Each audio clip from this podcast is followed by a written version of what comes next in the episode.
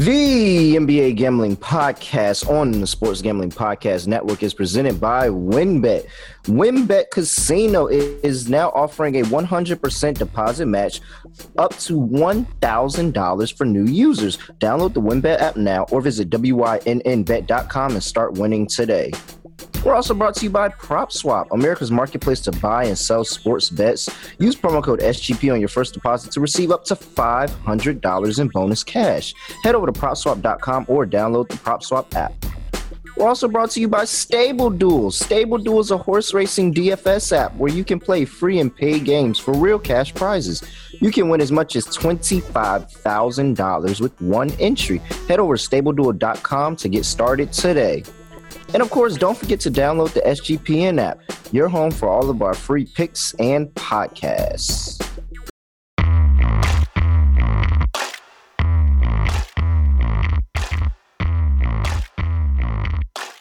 Yes, sir.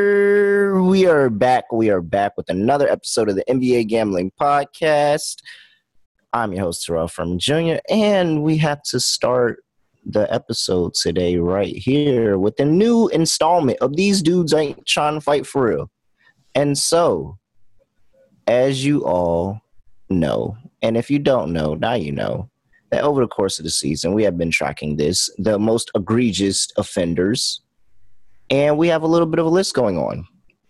Rudy Gobert, Isaiah Stewart, Trysten Hill from the Dallas Cowboys. We have a football entry, ladies and gentlemen. He got added on. Tyler Herro was an honorable mention. I threw him on late, but Tyler Herro was an honorable mention for. But he had too many, too many minor offenses that added to be one egregious offense. Chris Rock was our recent inductee. He is the booster of this team. And now, thank you, Stephen Jackson, for giving us this segment as you you put it so eloquently that these dudes in the NBA really don't be trying to fight for real. And Jae Crowder, there ain't no way, no what you like. I understand Draymond Green tries to get under everyone's skin. I understand. We completely get it as my brother Jamal put it so eloquently earlier today, your response should have been nothing but I don't care if I'm from Buckhead, you can still get your ass beat. That's it. That's it. So, ladies and gentlemen, if you missed it last night during the nightcap, Jae Crowder and Draymond Green got into it a few times. Draymond Green got into his trash talking modes very well, I might put. He had some very, very good things to say. And he pointed out that Jae Crowder was from Buckhead, who is a really, really nice neighborhood. If you don't know Atlanta and Georgia, it is a very, very nice neighborhood. And people that claim they are tough guys or about that life are typically not from that area. And so he put out the claims that Jae Crowder was from there Jae Crowder is really not about that life. He can see him if he would like to. They can test this out. All that, this, that, and the third. There is a terrible notion in the community that if you are from a nice area, you can't fight. That is not true. However, Jae Crowder fed right into it. And although he really isn't from Buckhead, like he's really not from Buckhead. it was just, you know, Draymond knew what to say to get under his skin. He really not from Buckhead. But Jae Crowder fell right into it because what do tough guys hate? They really hate when you say they're from nice neighborhoods. If you go back to Eight Mile, Bunny Rabbit dropped it on Clarence, who was from a really nice neighborhood. He went to, I can't even remember what the school was called, but it was a private school. So, Jae Crowder, you have committed a serious crime and welcome to the installment, the all star team of these dudes ain't trying to fight for real. I need a point guard now. I need a point guard that can run the offense. I got a shooter in Tyler Herro. Jae Crowder can space the floor as well. Rudy Gobert on the defensive end. I got Isaiah Stewart down there as well. We got a couple, so we got a little bit of front court. I need a point guard. Who's to help me out for the end of the season? I need a point guard. Does the person actually need to threaten to fight people, or is it just somebody that's afraid to fight? No, he's got to he's got to be afraid to fight. Like he's got to be terrified to fight. Okay, so my leading front runner there to help you out with the point guard position would be Kyle Lowry. Because of what's happened there with Haslem and with Butler and how Kyle Lowry wanted nothing to do with it. He just walked off, took a couple of timeouts. Uh, you also have the photo with him. Jimmy Butler was very close as well to getting added to this list for that. For that and for that argument, he was very very close. But ultimately, we know Jimmy Butler is really about that, and he's had so many other situations where he's been about that. But he was very he was dangerously close to getting added to this list as well. I'd say if I was going with a point guard now, I'd probably lean Kyle Lowry, just because he's always seems to play a physical style, and then he flops forty five times per game and then he never actually gets into an altercation with anybody, but yet it feels like he's about to. You know what I mean? Mm-hmm. So I mm-hmm. feel like I'm going to lean him if you're looking for a point guard. We can workshop it, but I feel like we'll see. We'll see, point. and and you know they have to they have to prove it to us. So they have to prove it to us on the court by getting into. You can start the offense and then try to back down when the other person picks up, or you can you know get real buck and then like Isaiah Stewart, when you had a chance to be in somebody's face, you walked away, and then once it was a million people in front of you, you wanted to start to get buck again. So we'll we'll see if anybody decides to test their luck over the course of the end of the season to give us that point guard to end our team. We have, you know, NFL player. That's crazy. We got a booster. And, you know, we possibly could have had a head coach. I just really felt bad for him because Juwan Howard was really about to give him the work. But we could have had a coach and the guy that Juwan Howard open hand smacked. So and for, there, for people who want to coach, I got to assume Jeff Van Gundy is going to be your your head coach, right? Just for the Alonzo Mourning leg drag. No, no, but that, we're, we're going off of this season. We're not going to going only off this. We're not going to. Okay. Yeah, yeah. We're not going to. We're not going to punish people for previous offenses. No, no, no. We're going to go over the course of the season and see because every season everybody does it. People do it all the time. It happens all the time. So we're going to go over the course of the season. We're not going to. You going with you going with Greg Gard? Hmm. You going with Greg Gard, the Wisconsin coach? No, no, we didn't. We didn't give. We didn't give it to him because we felt the committee felt like he he got he already got the worst end of it. He, did, he didn't. He already slapped. got the worst end. He already Assistant got coach got slapped. Nobody talked. Oh yeah, yeah, yeah. Well, no, no. The other, yeah, yeah, he did. Yeah, that was him. That was him. Yeah, yeah. So, but either way, we didn't we didn't punish the Wisconsin team. We felt like, especially because they got worked by that Michigan team, they definitely lost that fight. Hundred percent lost that fight, and they, we felt. Wait, what do you mean they go? They they beat Michigan that game. No, they beat Michigan, but they lost the fight. Oh, oh, okay. All right. Yeah, they they beat Michigan on the court. They lost the fight. They okay, 100% lost enough. the fight. Okay. so we felt bad for them. We didn't decide to add them to the committee this year. All right. As you all can hear, we are reunited and it feels so good. Scott, we are back. It feels like we haven't done this in forever because we were doing it for so long. And so, back on our reg- regular scheduled programming for Thursdays, I've already talked us through a large portion of the episode. How are you doing today, sir? Doing pretty well. By the way, if we're including football coaches, I'll nominate Dan Campbell for his biting knees press conference and then not getting into a single fight during the entire season. That is that is pretty egregious. You had to get into one after that. Just saying, you, you can't say you're going to bite kneecaps pretty, and have no issues the entire season. That seems like that's a little bit of false advertising. So we, we can workshop it, but I feel like that's an we'll, underrated. Candidate. We'll send it to the committee. We'll send it to the committee, and we'll we'll put the claim to the committee, and we'll get their thoughts on it. Other than that, though, I'm doing pretty well. It's nice to be back on air with you. It's definitely been longer than, uh, you know, uh, yeah, it feels a lot longer than it actually has been, if you know what I mean. Yeah, 100%. Yeah. And so we're on air today. We'll be on air together tomorrow. We have a megapod coming tomorrow. So I can't wait for people to see that, people to hear that. It's going to be really, really fun. And to recap yesterday, let's just go ahead and real quick go through the picks yesterday. I was on an absolute heater yesterday. Finished the day 8 2 and 1 against the spread. I hit two of my three locks, pushed the third the Houston Rockets ended up losing that game by three. That pushed, and they were my they were my dog actually. So I didn't even get the plus the plus one thirty. It was there. That was there. It pushed. So I didn't even get the plus one thirty on that one. But I cashed the Heat for the second time in a row. Heat plus five. Cashed them. My lock cashed again. Munaf cashed his dog. Uh, I mean his lock of Hawks minus 12 and a half. He missed the Warriors. He played the Warriors money line that did not come through, but he cashed his lock of Hawks minus 12 and a half. So we're 2 and 0 on locks yesterday on the podcast. I hit 2 0 and 1 on my locks over the course of this episode. And it just feels like the good times are going to keep rolling, Scott. It just feels like we're on a heater and we're just going to let the good times continue to roll. Well, I've also Any, got the cover in that Warriors game.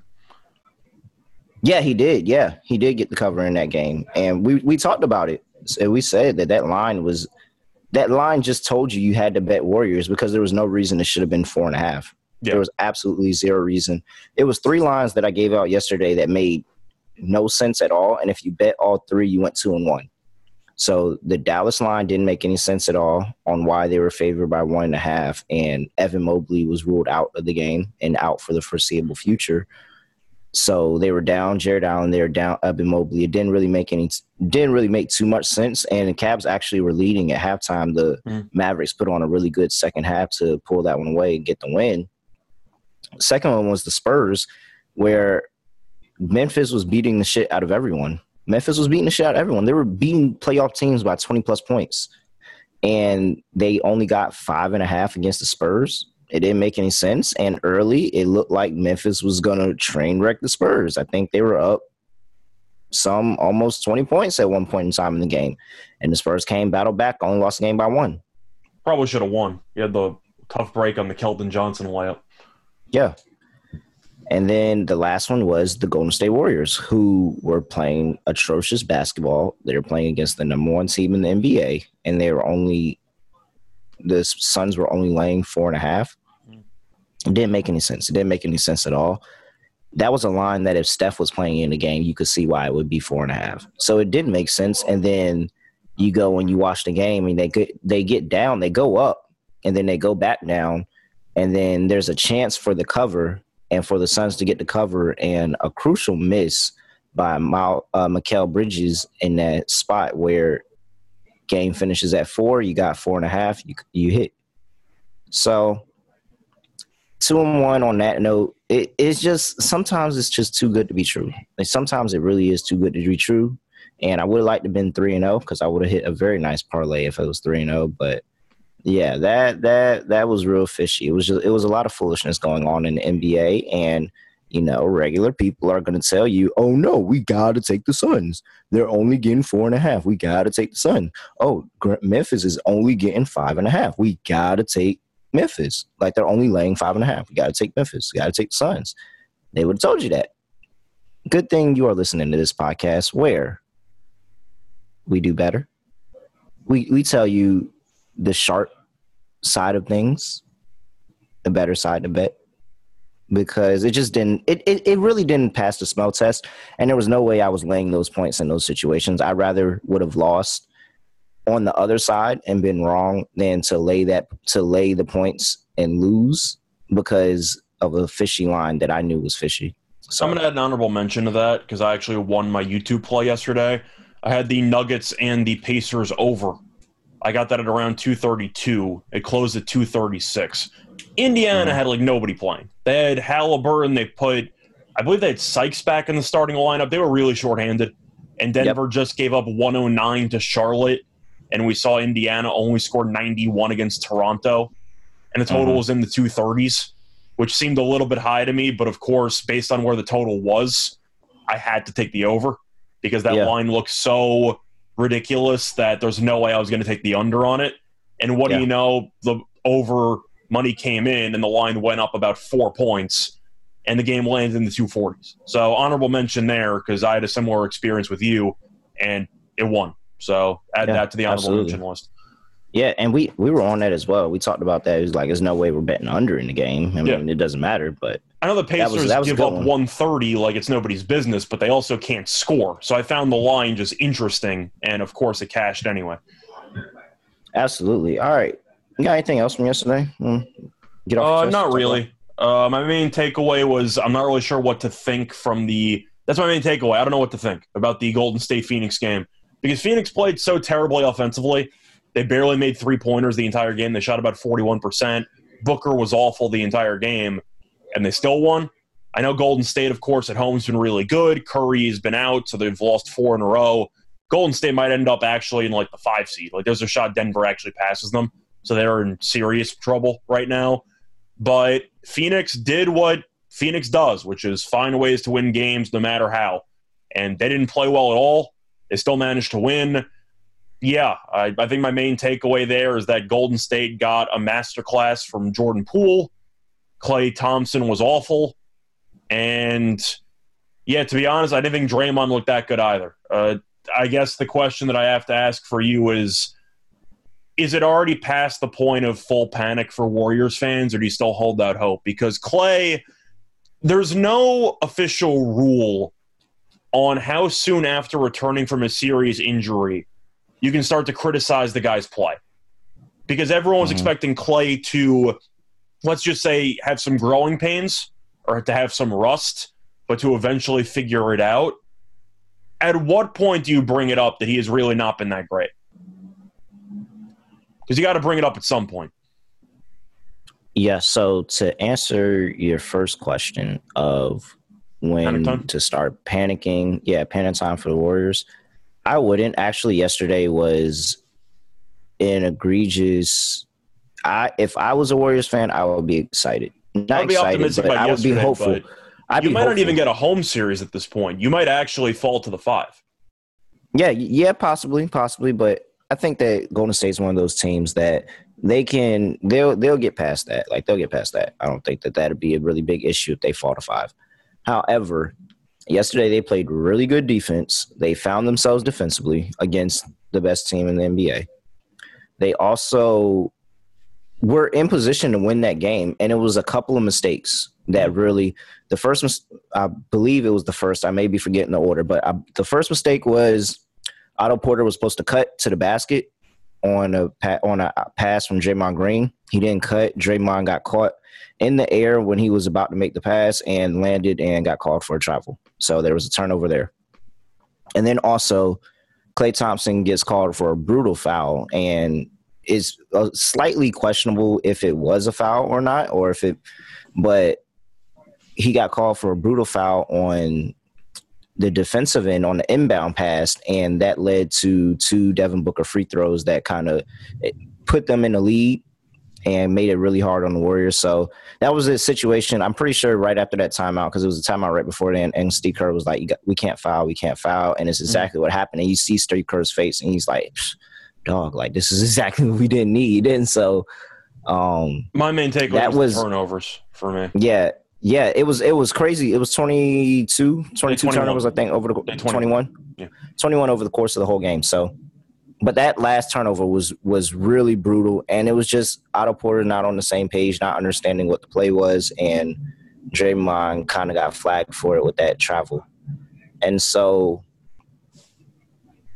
aside from having 20 plus turnovers and you're still in a possession in a possession and in the game at that point in time i gotta feel like that is nothing but up I don't think that they're to struggle too hard in the playoffs. I think that, like I said, there's two teams that I would be concerned if you're playing them, and that is the Suns and the Grizzlies. The Grizzlies more than the Suns, actually, because I just I I don't I don't give Golden State a chance against the Grizzlies. I think the Grizzlies are going to give Golden State literally everything they can because they know how underrated they are against Golden State. I think they're too athletic. They absolutely. I mean, the Grizzlies are just a good team. They're just yeah. a good team, and it's and they're going to be underrated in almost every series they play in. Mm-hmm. They really do every, of, they do everything the that the Warriors round. aren't good at. I mean, you look at what the Grizzlies do. They have the athleticism on the perimeter. They can give you a lot of length defensively, particularly with Jaren Jackson, who's just a matchup nightmare for Golden State. Just looking at his defensive ability, and then you have the rebounding. And Steven Adams is on pace for one of the best offensive rebounding seasons in the history of the NBA. And nobody talks about it, but he's ridiculous on the glass. And all Golden State has, especially with Wiseman being out for the rest of the year, is Kevon Looney. That's it. They have no backup center. Mm-hmm. So if Looney gets into foul trouble, or even just the fact that he has no offensive talent, Memphis is going to torch him the entire series. and there's nothing Golden State can do about it. And Memphis found themselves defensively. They're play-in a lot better defensively. Jaren Jackson Jr. is playing like a defensive player of the year candidate. Add Dillon Brooks in there who can guard on the perimeter is going to make it extremely hard for Steph Curry as he did in that playing game a year ago. Yeah. So it's going to be they they give the Suns and the Warriors probably one of the hardest matchups Mhm. in all of basketball. And I just need the Grizzlies to make it there. Yeah. I just need them to make it there because they po- they're possibly on a crash course with the Clippers. That's going to be nerve wracking. They might dodge a bullet though, because Memphis might be able to avoid playing Phoenix and Golden State because Golden State's the four right now. Yes, and so that that would be huge. You play So Dallas. That would be That's huge. yeah. That would be that would be huge because as we talked about and when I was making my prediction, I said that they were going to make the Western Conference Final at the very least. It was the my nerve wrackingness for saying that they would make the finals because I really do like them to make the finals was that they had to play both Golden State and Phoenix. Mm. So if they get to dodge one and only get one in the Western Conference Finals, that's going to be huge because I think that they can. I think they can run through the West, man. I really do. The Clippers give me cause for concern. The Timberwolves give me cause for concern. But outside of that, I think they can run through teams. It's that first round that I'm concerned about. They make it out the first round, then I like them to make go all the way. Honestly, Well, I'll ask you who do you, who do you think is going to give Memphis the biggest threat in the first round? The Clippers. 100 percent Clippers. 100. percent Would you pick Memphis to win a series against the Clippers, or you actually like the Clippers in that one? I I would continue. Assuming no. Kawhi. Assuming only Paul. Yeah, no, no. Even even no, but no Kawhi kind of because now Paul George can be Paul George. Yeah. He can be Paul George, and so that was that's really what makes the Clippers very scary. They're so well coached. They make adjustments. I don't want to see the Clippers in a series at all because of the adjustments they make. I would actually bet. I would actually hedge my bet probably because Clippers probably go down 2-0 in this series.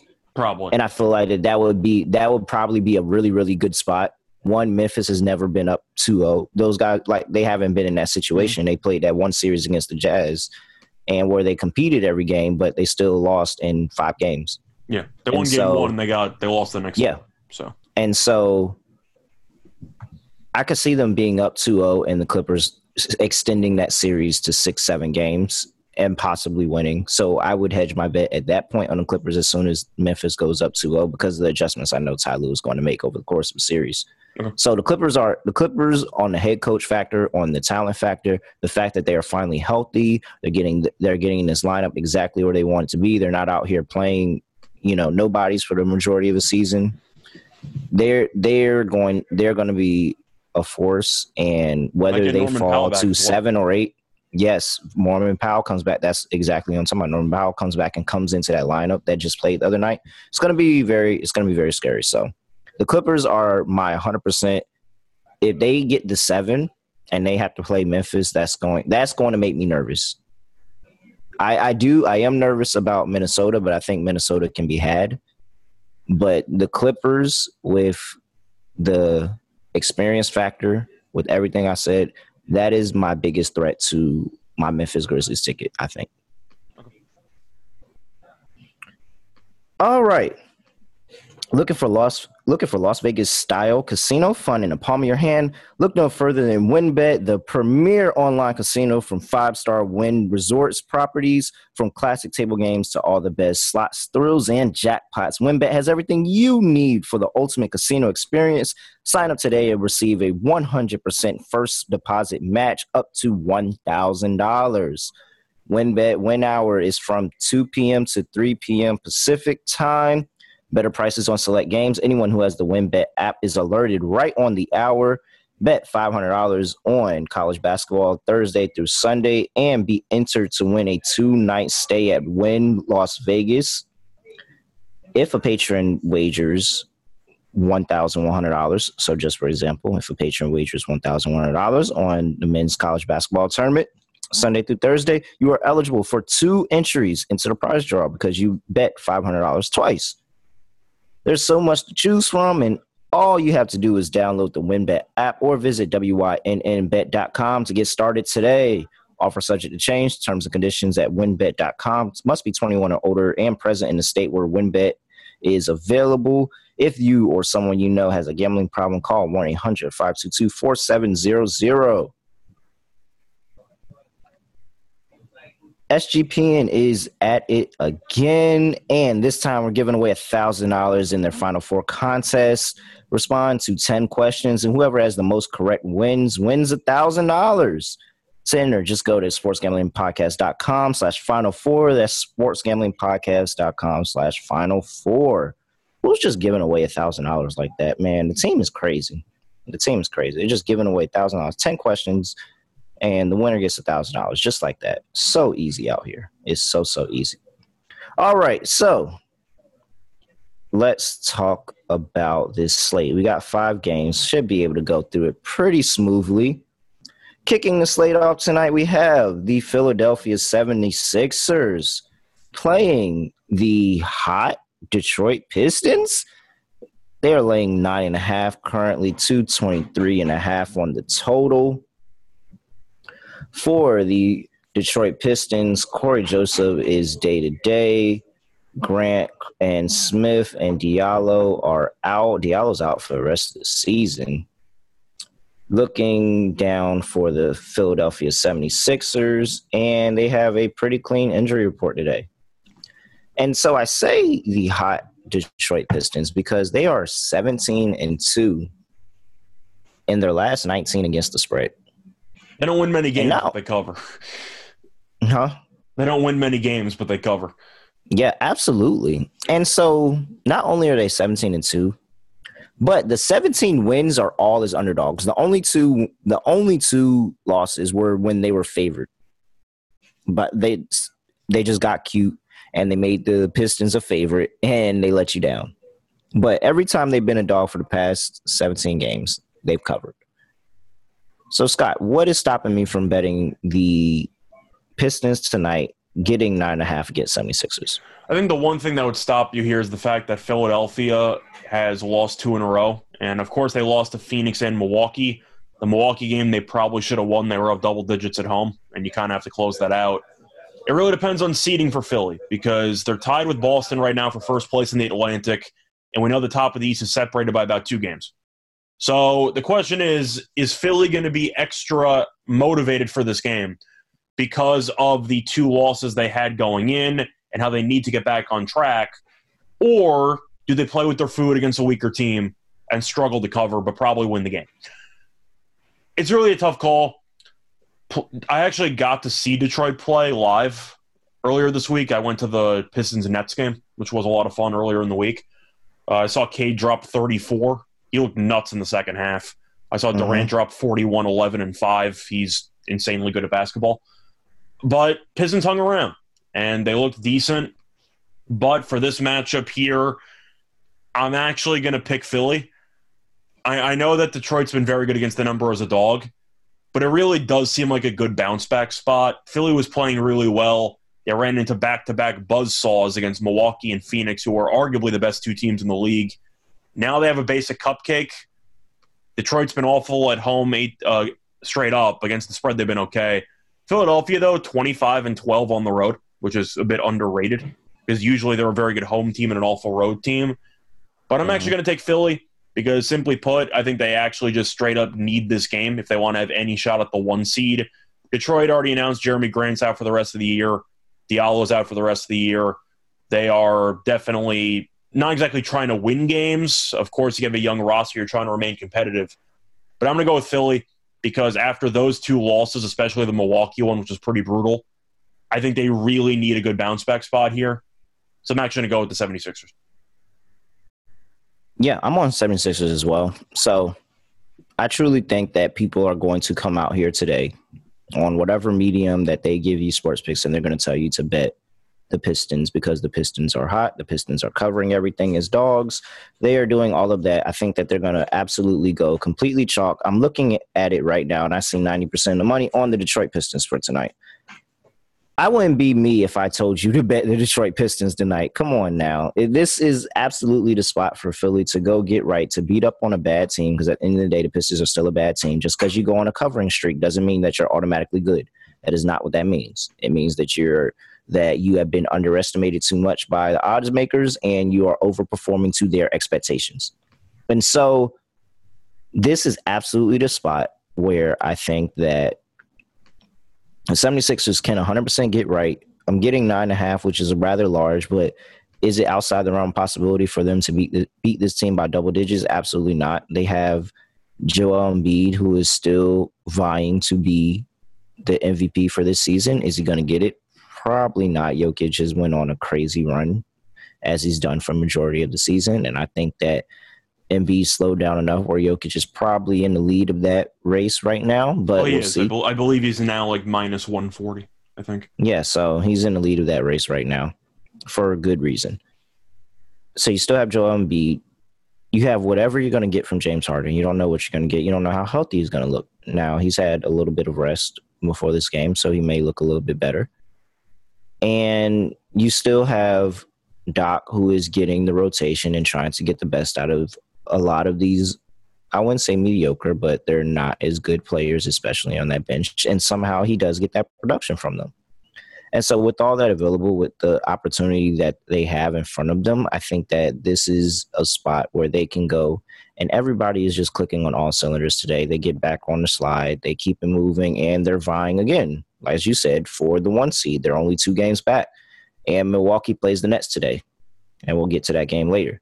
So, there's a ample opportunity for them still to finish as the one seed. It is a four horse race between Miami, Milwaukee, Philly, and Boston, and everybody's trying to get that last push at the end of the season to get there, which could be good or bad. I'm hesitating good. on Boston because I'm really not sure after the Williams injury if they really are going to want to try to push it for a one seed. So I, yo, you know how I feel about Boston. I'm not even going to get into that. Well, Everybody true, this my entire Boston. opinion of Boston changed But because Williams is one I of felt the like I couldn't. players on the team. Yeah, I, could, I felt like I couldn't. I couldn't not throw Boston in there because they were two games back, just like Philly. But I'm just saying. Either way, yeah. Now without Williams, I'm not picking them to get the one seed. Yeah, no, no, no. I'm definitely not picking them, but I only did it because they're, you know, they're Yeah, two 'cause of the games back. standings. I- So I get yeah, yeah, of the standings. Yeah, they only mentioned it because of the standings, but I, it's Miami for me at this at this point. It's Miami for me still. Uh, that Miami had their their struggle where they were supposed to be at. It's Miami for for me because they they got rid of they got through the hardest part of their season. Now they're just gonna go and thrive for us at the end of the year. But that's my opinion. Mhm. All right, we're both on Philly minus nine and a half in this game. We're gonna fade the hot Detroit Pistons. Yeah, I don't really have anything to do with the total for real. I don't either. I watched Detroit play terrible defense against the Nets, but that doesn't mean anything because the Nets get into track meets voluntarily. Philly should try to. Uh, the issue I have with Detroit defensively is they switch every pick and roll. So Harden Mhm. and Embiid should just have a field day in this game, just based on the defensive, let's just say, philosophy of Dwane Casey. But Mhm. I guess I'm going to lean to the under because the first two meetings this season landed below 213 and the total is 223 and a half. So I'm going to go with the under, but I don't exactly feel great about it. Yeah, me neither. Uh, I, I definitely feel you there. All right, next game we have the Milwaukee Bucks traveling to Brooklyn to play the Brooklyn Nets. Nets are laying two currently, 243 on the total. That's jumped up from 238. Looking at the injury report here for the Milwaukee Bucks, and we have Giannis, who is day to day. That's about it. Pretty clean for them. And for the Brooklyn Nets, we have Ben Simmons, who is still out. Shocker. And that's about it. Pretty clean for them as well. So, I was talking about this in the group chat that I was in earlier. And for me, it's pretty easy. I'm taking the Nets in this spot. You just think Um, emotionally I- with Kyrie back at home against the Bucks, they're just going to take care of it. Not even emotionally. I think that they're. I think that the Bucks are slightly overrated. To be honest, I think that they're slightly overrated. I don't like the. I don't necessarily like the depth of Brooklyn at all. You, we all know I don't like the depth in Milwaukee, but I and I don't like the depth in Brooklyn at all. But I feel like that this is a spot where Brooklyn can absolutely get up because Milwaukee is literally impossible of guarding anybody beyond the three point line. They're giving up 40% in the past five games. And for the majority part of this season, they've been giving up 40% to teams from the three point line. And Brooklyn has the personnel where they can get hot and they can get shooters out on the court and be able to kill you if you give it to them. And so while the interior defense is a concern for Brooklyn, I think that this group right now, especially and add everything you say about the emotional factor of Kyrie's back, they're going to go out there and really try to play this game, and the fact that the line is minus two when Milwaukee should probably be favored, and the fact that majority of the money, and it seems like the public all day today is going to be talking about Milwaukee, Milwaukee, Milwaukee because Milwaukee just beat Philly on the road. And in the past two games, the seven, not the 76ers, but the Nets have lost to the Hornets and beat the Pistons by three in a game where they were losing majority of that game. I'm pretty sure everybody's in an auto fade of the Nets right now, and that just feels like the best chance for me to go in and get the Nets when nobody's expecting. So I, I like the Nets here. This is one of my favorite plays of the day. I'm actually going to lock up the Nets minus two. Well, they beat the Pistons by seven. It was a one possession game with like three minutes to go, and then the Nets made some free throws. Kyrie hit a three, and that kind of put the game out of reach. But they were within a one possession game or trailing for about uh, two and a half quarters of that yeah. game. So it definitely wasn't exactly a great performance. But I can't really read much into it because I'm assuming with Milwaukee on deck, a lot of the Nets players were looking ahead on the calendar. Absolutely. I don't think they had the Pistons circled on their calendar, if you know what I mean. But Nobody, Milwaukee had no. a great win there against Philly. They trailed, they came back. Giannis had 40. He had the great block against Embiid at the end. The spot I'm really torn with because I've seen Giannis just dominate the Nets pretty much every time they play. And it would not surprise me if Giannis goes for 40. But I this is why I was a big fan of the Drummond acquisition for the Nets because even though you can't really stop Giannis, you have to try to just contain him. Drummond is that big body center that the Nets needed to at least make Giannis somewhat work for his points. Because when you threw Claxton on him or Blake Griffin or even LaMarcus Aldridge, I mean that's that was just a joke. Giannis was going to go past them every single time. Drummond can at least body up Giannis a little bit and try to make a one man wall, so to speak. I still think Giannis is going for 30, but I do think that Drummond's going to have a big a role in this matchup, especially on the glass. I'm going to agree with you. I do think the line is pretty interesting, especially since Milwaukee, of course, beat them in the playoffs last year. Injuries involved, I know, but still. Uh, Milwaukee has won two of the first three meetings this season. And yeah, I'm going to go with the Nets because I do think that the three point defense for Milwaukee is a concern. And I think the Nets will capitalize. So I think it'll be very close. I think it's going to be a war, but I'm going with the Nets. I do think this total's a bit too high, though. I know that the Nets don't really guard anybody with Kyrie back in the lineup, but 243 and a half. I mean, that's that's a little bit too rich for my blood. So I'm I'm not going to take the over. It's under a pass for me, but I do like the Nets. Yeah, it's under for me. I think that I mean, we we we thought over in the playoffs for majority of the playoffs. I think for the most part, the the overarching feeling was over, and these teams really locked in and played the hell like played like shit defensively, and really brought that ty- that total really way way down towards the end of that playoff series. So all it takes is I one can, bad quarter, and you're assuming yeah. if this game is close through one three, bad quarter fucks that up. It's usually the fourth quarter because you see the first three quarters be very intense, very close, and then because of the intensity and the stakes, quote unquote, you see a pretty low scoring fourth quarter. It's usually what happens when these teams get together. So even if you get, let's just say, 53 points in the fourth quarter, you need more than 60 points per quarter for you to cash this over. So I can't take an over. Uh, it's either under or pass. Yeah, I'm with you. I agree. All right.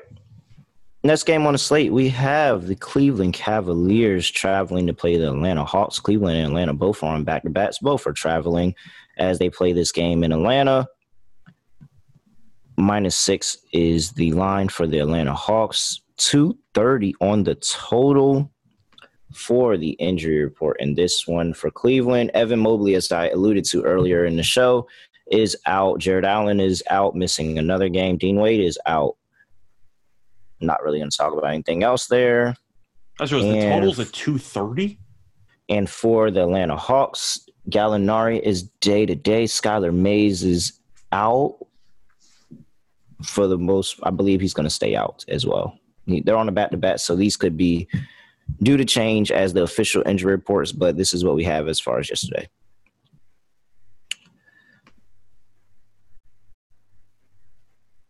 I am not interested in the Cleveland Cavaliers in this spot I'm not either. because missing Evan Mobley and Jarrett Allen is huge. That is a lot of size that you are missing. That is a lot of athleticism from Evan Mobley and Jarrett Allen that you're missing. And this Hawks, I feel like the Hawks are looking to run over the Cavs in this spot, to run over them, to make a push. Again, this is all about seeding. Cleveland is at seven, and Atlanta is at 10. Atlanta is the better team right now, even though they don't defend worth the lick of anything. They're the better team right now. And Trae Young's playing out of his mind. Mhm. Trae Young's playing. This could literally become a pissing contest between Trae Young and Darius Garland today. Because I don't think anybody on either team is stopping either one. Because I don't think, and I, I don't think De, uh, DeAndre Hunter is going to pick up the Darius Garland assignment. So this this could be a pissing contest between the two of them for the majority of this game.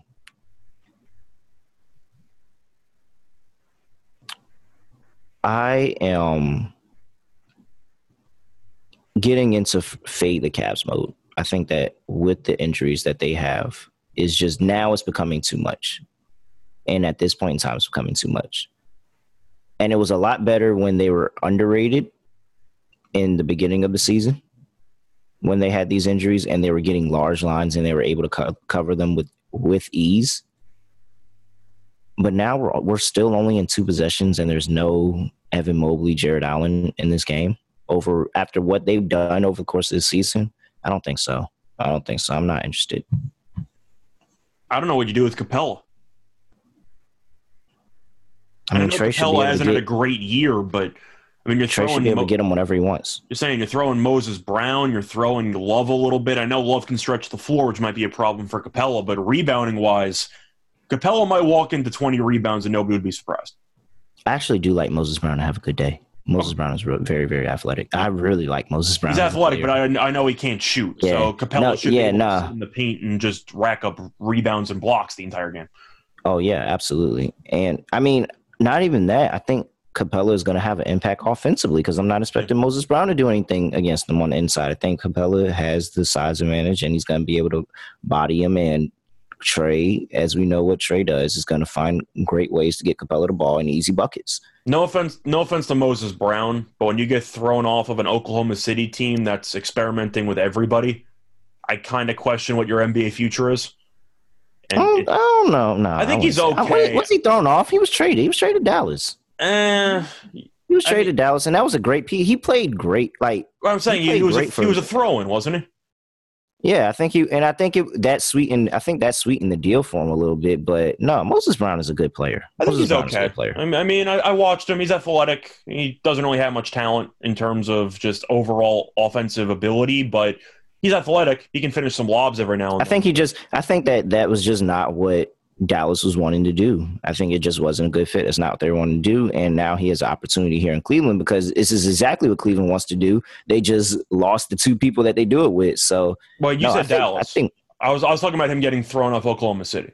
No, no, but I'm saying like when I think I don't think he was thrown off Oklahoma City. I think that he sweetened the trade deal. I'm trying to remember they traded what, him. what deal was that again? It was uh, I'm pretty sure it was the Al Horford trade, and he and it was a it turned into a three team deal. I'm almost positive that's what it was, and it turned into a three team deal that sent him to Dallas. I'm almost positive that's what that trade was. But no, Moses Brown. No, I can't forget what Moses Brown did. What was it? It wasn't last season. It might have been the season. It might have been last season. Towards the end I watched him on the Thunder. He averaged 8.6 points per game, 8.9 rebounds, and just No, but he had he had a run. He had a run He- where he was going crazy. that was full on tank mode Thunder. But yeah, he was okay. But it doesn't matter. It's, No, and so he was- he was that, okay. but you show me, but you show me that when you get the opportunity that you can play, I think that he, I, I like Moses Brown opportunity while Jarrett Allen and Evan Mobley is out, and he's actually a player like one of those. You know how ZB throws out these random bench warmers that Mhm. everybody talks about. I think he's one of those random players that could just sneakily come into some really nice games towards the end part of this season, especially in a with good how the spot. Cavaliers want to play. I think he's in a good spot. I'm just going to take Capela in the matchup. Yeah, no, uh, no, 100%. I think Capela is going to do, do well, but I think that this is a game where Moses Brown, if Moses Brown finished this game with some 20 and 10, I would not be surprised. I don't mind a double double bet on Moses Brown. I wonder where his, I don't know where his props are at. I, I'm saying wonder if, if they even at. exist, some books might not even have it up. But if he's starting, you might see some props. I don't And, mind double yeah. double with plus money. Yeah, double double, and I like I like his point. I think that especially with how bad Atlanta has been defensively, and I'm sure Darius Garland is going to get a lot of attention tonight. Dump offs to Moses Brown just seem very very interesting, and mm. he could he could have 20. I, I'm pretty sure there's going to be a little bit of a run for Moses Brown in these next couple of games for sure. I think there should be. As for the actual matchup itself, I made a YouTube play on this game about six hours ago. I better win this damn play. I got the over 222. It went up eight points in six hours. How does that happen? An eight Yeah. point line move in six hours? I don't think I've ever seen that before. That is wild. Usually you'll see like three points and that's a big move. Eight points? I mean, I, I understand completely why there's been over money. That's why I took it, but that's a little bit crazy. I expect to see a lot of points in this game. Uh, two of the uh, each of the last two meetings had at least uh, 239, I believe. So you have seen some high scoring games here. But for the actual side, I'm going Atlanta. We, we're talking about the health of both teams right now. To go through the actual home road splits, Cleveland losing record on the road. Atlanta's 10 games over at home. I like Atlanta in a route today. I think they get it. I think they get into a nice rhythm. I think they do enough defensively to win by double digits. I'm taking the Hawks. Yeah, I like I like the Hawks too. I like the Hawks too. I'm not not as confident as you are in this one, but I don't know what I like Ultimately, about I think- you got Garland, then you got LeVert, who is offensively talented, but it's why I wasn't a big fan of the trade at the time. I think he's a ball hog, and I think Garland should have the ball in his hands the entire time. yeah, yeah, no, I agree. I agree. I think you said Detroit. What I say? Detroit. Did you say when he was in Detroit, Indiana? Who? Gar- what we talking about? LeVert? I I just said No. I thought it was a. I, that I, if I said Detroit, I meant Indiana and Brooklyn. But Yeah. either way, Maybe I heard wrong. in his career, LeVert's been a bit of a ball hog, and yeah, Garland is way too talented to play off ball. That's all I'm saying. No, hundred percent, hundred percent. I'm all with you. I think that this is the Garland and Trae Young show with a sprinkle of Capela and Moses Brown today. I don't mind the assist props for both players. I think there's a good chance both of them get double doubles. Absolutely, especially if you expect points, 100%. Yeah. Okay. This is one of the most more interesting one of the more interesting games of the day. We have the Los Angeles Clippers traveling to Chi-Town to play the Chicago Bulls. The Bulls are currently laying 2 221 on the total for the Los Angeles Clippers. As you remember, when they played the Utah Jazz, Paul George made his return and gave them 34 piece. It was oh he cooked. Had about four, six. It might have been six. I think it was six. No, it was four. I think it was four. Either way, he had a whole bunch of steals. Whatever. He had a whole bunch of steals. As for their injury report, Brandon Boston Jr. is out. Norman Powell is still out, going through on court shooting drills. He should be back soon. And Kawhi, it hasn't been cleared. We don't expect him to be cleared. For the Chicago Bulls, Zach LaVine's day to day, as he's been for the majority of his time after coming back. And Lonzo had a setback. He's still out for a while. I say this is one of the more interesting games because I don't know what category the Clippers are. I have no idea what category the Clippers fall in. Do they fall like does Paul George bounce them up into one of the good teams that Chicago just can't beat or are they still classified by record as one of the bad teams that Chicago just Mhm. just wins against. Exactly. So it, it, it I have no idea where to classify them. Paul George literally made this.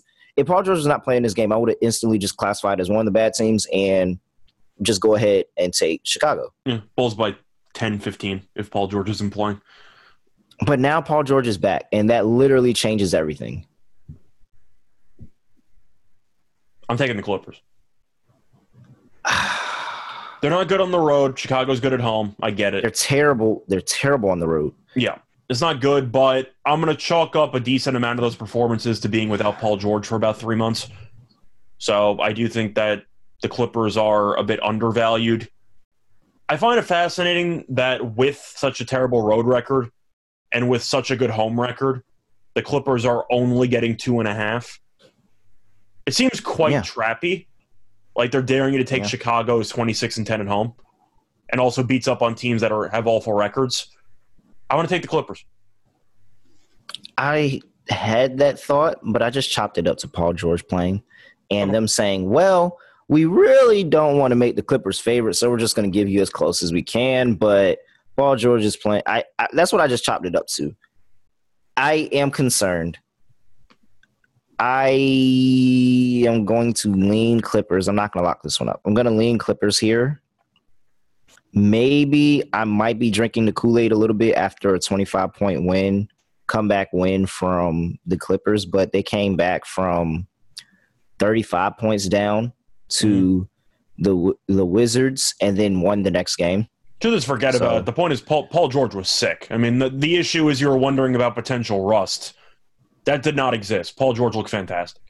No, it didn't. He looked really, really good. I mean, he he started the game 0 for 3 and then went some 10 for 17 to finish the game. it was ridiculous. It was a great performance by Paul George. And really, for me, it's his contribution defensively. He was active, active defensively for them. For majority of that game, he was co- so active defensively for them. He forced a lot of turnovers. He got in, you know, the chili of a lot of players and kind of set them back. And that defensive intensity is what the Clippers were missing. That is what they were missing. They they could be they could turn back into that Clipper squad that just played great defense every night with just the addition of Paul George and him getting everybody else going. So Chicago's kind of kind of been down recently. I uh, it- this one really does give me a lot of concern. I'm not confident on this at all, but I'll give a slight lean to the Clippers right now. All right. I'm on the under at 221 and a half. About you. I'm on the under as well. The Clippers play relatively slow. I think they'll do they'll do pretty well defensively here. LaVine's banged up. I'm not sure if he's going to play or not. I'm assuming he will, but they played once Mhm. this season. Game landed 190. And if you want Mhm. to actually look at the lineups in that one, Paul George did play in that game. So it was Mhm. before the serious injuries. Mhm. I'm going to go with the under as well. I think you'll see a low scoring grind.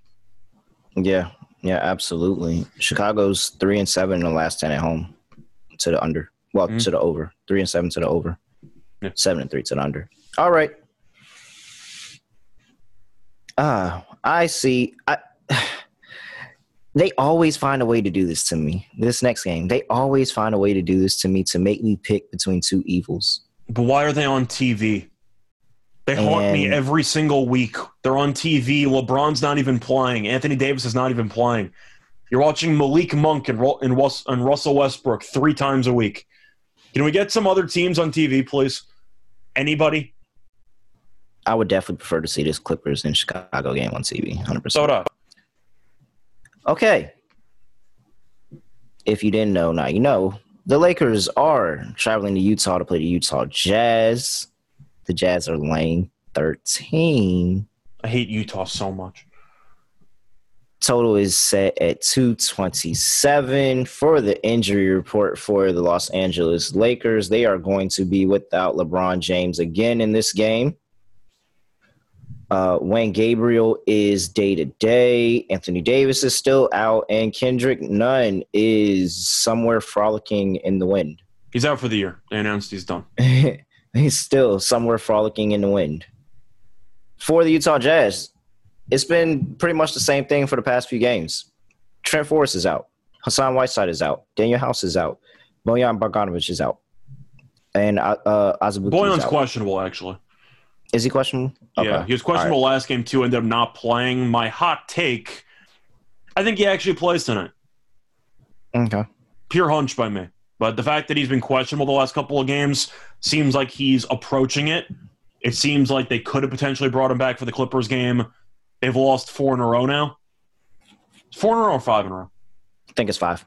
So sure it's five. I think Bojan's coming back. Uh, I think Utah is going to try to uh, get back on track sooner rather than later. I think Bojan does play, but that's just a pure gut Mm. call by me. Okay. I mean, it's a it's a home game. You got a home game slotted. You know, been on the road for a while. Mm. Random home game sli- slid in there before you go back on the road to go play the Warriors. So yeah, this is a good time to bring him back. So now they have decided to make me choose between betting the Jazz as double digit favorites that I have historically made a name for myself over the course of the season with fading this and made a lot of money doing so. Or betting the Lakers, which I have just said that I'm not doing recently. So here we are. We are at a crossroads. As I try to formulate what I'm going to say next, Scott, what are you doing in this game? I hate the side for both teams, but if I had to pick a side, I'm going to go with the Lakers. I'm going to hold my nose and take the points. Just because the Lakers, when they're missing LeBron and AD, of course, aren't good. That's not a surprise. They did hang around against Philly. They kept it close. Now, I know that on the road, the Lakers are god awful. They're 11 and 26 straight up, which is disgusting. They've played twice this season. Lakers won both, but of course, you know, I can't factor that because LeBron played and whatever. But the point is that the Jazz, I can't pick a team that's lost five in a row to win by 14 plus. I know the Lakers got running against Dallas. Dallas is now the three seed in the West. They're much better than Utah. I'm going to take the Lakers plus the points solely because I can't lay this with Utah. I do have a play that I do like in this game, which I'll save for a bit later. But for the full game, 13's too rich for me. The fascinating line for me is the total because the first two meetings landed below 208 and this totals at 225 and a half. I actually like the over in this game just based Mhm. on how absurd that total is compared to the first couple regular season meetings. It looks extremely trappy for the under. I'm going to take the over, but for the side between two teams I can't trust, I'll take the points.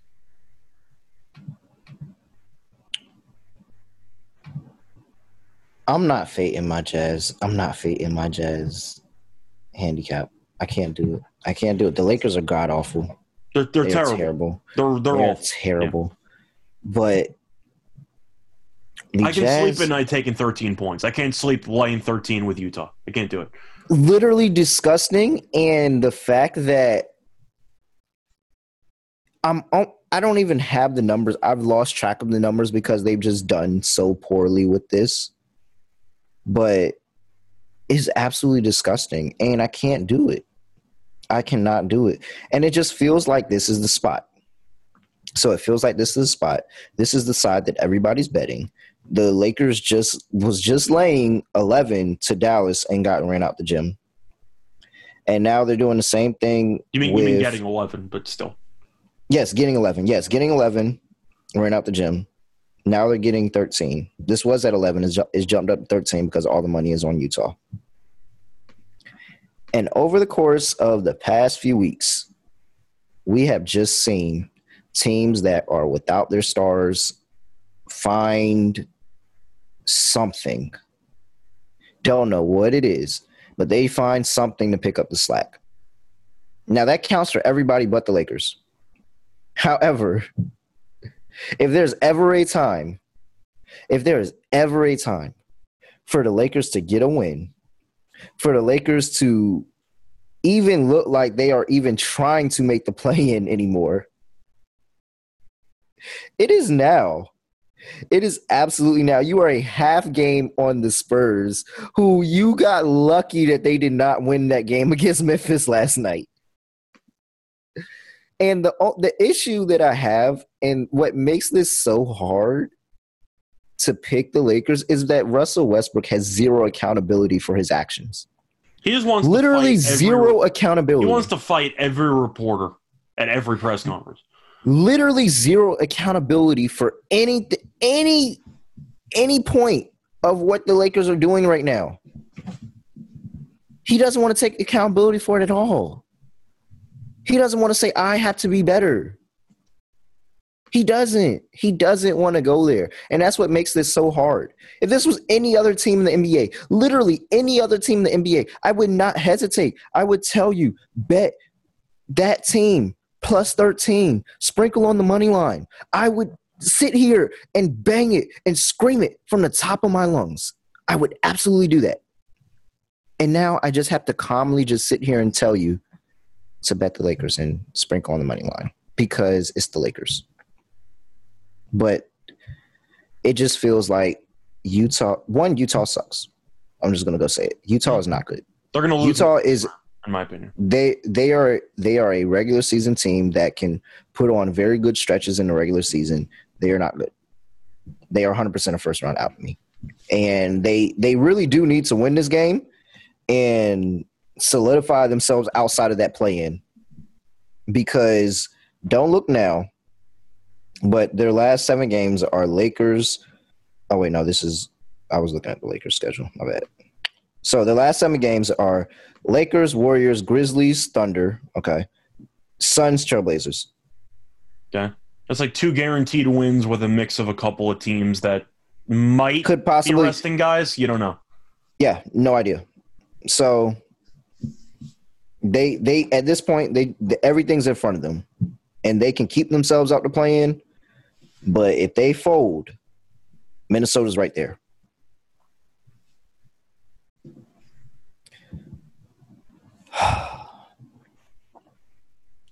If you bet this excited. game on, yeah, I was gonna say, if you, if you bet the side on this game, you're gonna be miserable no matter what, because you're basically picking a lesser of two evil situation. I wouldn't watch the game. There's no way I'm betting this game with my actual money, but since we cover every game, I'll take the points between two teams I hate. I'm betting it because this fate of Utah has been so good to me this season, and this just feels like the spot where everybody is on Utah. Like I'm almost positive those people that play those big money lines have Utah in their parlays today. I'm sure they do. And this just feels like the spot. This just feels like the spot where everybody is betting Utah everybody's like Utah's going at the very least going to get a win. And there are some teams that you just cannot beat. And I don't care if LeBron James was playing. Those teams were really bad. And they were at really bad portions of the season when the Lakers got wins against Utah. AD also got hurt in the middle of the second game, and Utah blew a double digit lead in the final five minutes. So there's some teams you just can't you just can't beat. I can't. I'm not as excited as I was getting this line for other teams throughout the course of the season. But God, believe that I will be taking the largest of victory laps if this comes to fruition. So yes, I'm taking the Lakers plus 13, sprinkle on the money line, because the Jazz have just shown over the course of the season that they can really fold in this spot. Mm. Thoughts on the total? I'm on the over. Yeah, I find that's the, the only way. That is the only way. That is the only way that the Lakers are in this game is if they're scoring. Yeah, I agree.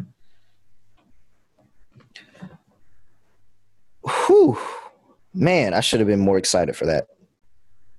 I should have been more excited for that. I'm really, I really hate the Lakers, man. Really, really, really hate the Lakers. You'd be a lot more excited if LeBron was questionable, but since he's already been ruled out, you have to factor that in. Yeah, if LeBron was questionable, I'd be a lot more excited. I probably, I probably would have been. Yeah, but I don't know, man. Teams have really been playing with their their main guys out over the past couple of weeks. I just can't really, trust really. Utah because even when they're up twenty five, you don't trust them to win the game. Nope, not at all. Not at all whatsoever. There are never enough things to gamble on, and one sport that runs 365 days a year is horse racing. And the best part is there is now a new way to play the ponies, especially if you are brand new to the sport. Check out Stable Duel, a daily fantasy style app where you can play free and pay games for real cash prizes. Pick your horses, build your stable, and play against others to move up the leaderboard. You can win as much as $25,000 with one entry. All you have to do is go to stableduel.com, download the app now at stableduel.com, and see how many winners you can pick. You can play multiple games each day. Free weekly games all at tracks all over the United States. Get an app, create your account, and start building your stables today. You can play against your friends, or you can play against us. And you can play against us in our stables. Play, race, win. Download now at stableduel.com. We're also brought to you by PropSwap, where America buys and sells sports bets. The Final Four is set, and PropSwap is your place to cash in on the big dance. The last two weeks, prop swappers have been making thousands of dollars by simply buying and selling college basketball teams. You can always find the best odds on PropSwap because you're buying directly from other bettors like yourself. And then after you make a purchase, you can either go for the win or resell your bet at any time to lock in a profit. Like Patrick from New York, who sold a thousand dollar 35 to 1 Houston championship ticket for six thousand dollars on PropSwap before their Elite Eight game. He turned his 1K into 6K guaranteed, and the buyer got the best odds in the country. Go to PropSwap.com or download the free PropSwap app today. They have fantastic features like filtering listed tickets based on the best value, a free activity fee to stay in the know with all the big sales and red hot tickets for sale, a loyalty rewards program that turns your ticket sales into extra bonus cash, and a first deposit cash match. Use promo code SGP on your first deposit, and PropSwap will match your deposit up to $500. Join the real sports bettors on PropSwap, where America buys and sells sports bets. Slock and dog time. Scott, we have five games. What are you doing? So for the lock, I am torn between two. I'll just say what they are. One's going to be Atlanta at around minus six, but this team doesn't guard anybody. But Cleveland's entire identity is defense, another defensive shot. So I'm really tempted to go with Atlanta. The other one's going to be a quarter play. It's going to be the Jazz first quarter, like minus four and a half, because the Lakers get run out of the building in the first quarter every single game. And after that choke job, I expect Utah to come out focused for at least the first 12 minutes of this game. Uh, it's, uh, you can really make an argument either way, but I'm going to trust my instincts here. I'm going to go with the Hawks minus six against Cleveland. It's a back to back with travel for Cleveland. Atlanta, I know, has had some cupcakes recently, ended up beating up on Indiana and Oklahoma City. But I'm just looking at Cleveland's roster, and defensively, they really should struggle to get any stops of any kind, not to mention the fact they're below 500 on the road, and most of those games were when they were fully healthy. And Atlanta, we know, is a terrible road team, but they are really good at home. So I think Atlanta continues their winning streak. I think they win their fourth straight pretty handily. Might be close for a half, but I think Atlanta ends up finding another gear that Cleveland doesn't have with their current roster. I'm going to take the Hawks minus six. All right. I like it. Jazz first quarter was tempting, though. I thought about it. Mm-hmm. No, I still like that play. I would bet that today. I, I, I like that. I do like that play. What's your dog? It's going to be the Clippers. Just because truth is process of elimination. The only other option for me would be the Bucks. The Lakers, you can argue for the spread, but I'm not picking them to win the game. The Bucks can maybe pull it out. We'll see. But I'm going with the Clippers because I've seen Chicago the last couple of weeks or months at this point, and they're just not very good. They beat the Wizards last game. Congratulations. Beat Cleveland a couple games ago. Lost to the Knicks in between. They had a long road trip, so they're finally returning home. But the Clippers had a nice win. They finally snapped the losing streak. But Paul George, morale wise, I think is a massive boost. Mm-hmm. And I trust Ty Lue more than Billy Donovan. So in a game that I think should come down to the wire, I'll take the coach that has some of the best adjustments in the league. I'll take the Clippers getting roughly plus 130, give or take. That'll be my dog. Okay. I like it. For my lock, I'm taking Brooklyn minus two. I think that this is a spot where everybody is on Milwaukee, and that's probably going to drive this number down. So you probably can get a little bit of a closer number as you get closer to game time. I'm cool laying the two because I think that Milwaukee's perimeter defense and their lack of depth, where this is a plus matchup for the depth pieces in Brooklyn, is going to be the deciding factor in this game. And the longer that you can go scoring, because ultimately this is that's what it's going to come to. They're probably going to get out to a track meet in the beginning of this game, and it's whoever can keep up scoring longer, who is going to have that four minute, five minute stretch where they just can't put the ball in the basket. And I think that there is more of a chance for that to happen for Milwaukee than it is for Brooklyn. So I'm going to ride with Brooklyn in this one. For my dog, you took the Clippers, so he makes it very easy for me. I'm taking the Lakers at plus 600 because the Jazz are not good. The Lakers are not good, but the Jazz are not good. And while both of these teams ex- really struggle defensively, the Jazz are letting teams shoot the second highest three point percentage at 44 and 0.1% over the past five games. And they're letting teams shoot the second highest field goal percentage overall at 52.3%. And if there's anything about the Lakers, it is they have these random games where they can just knock down shots. And if the Utah Jazz give them that opportunity today, it can be very, very ugly for them, especially with the fact that the Lakers aren't actually like they they they're not devoid of talent that are that can score the basketball. They just don't fucking do it. They just don't do it. So if you're telling me that I have a chance of tonight being the night against a team that is so bad and letting teams score almost anything they want on them defensively, and they're getting plus 600, and I have the trend that I have against the Utah Jazz over the course of this season, I'm going to take it. I'm going to take my chances. So I'm perfectly fine. Sprinkle on the money line plus 600 for Lakers. They can't they can't disappoint me any more than they've already done. So I'll, I'll take a chance that they they shock everybody because I think some 90 percent of the money is on the Utah Jazz right now. You want a full game play on that, or do you want like a half play or something just to hope that they come out hot and then eventually fall back down to earth? No, because I think that what's more likely is that Utah has a lead and blows it. Yeah, that's why I mentioned the first quarter option. I agree with you. Yeah. I'm just throwing it out there. Yeah. No, yeah, yeah. I like. I think that it's more likely that Utah has a lead and blows it. So, right. I'll take uh, six to one, six to one on the Lakers tonight. Absolutely, that's my dog. Cool.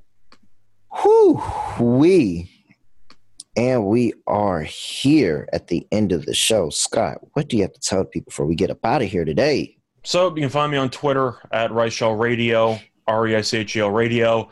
Besides that, I'm back. I'm actually about to do the propcast with Munaf right after I finish this. So, yeah, bit bit of a busy morning. Uh, besides that, looking forward to the Final Four over the weekend.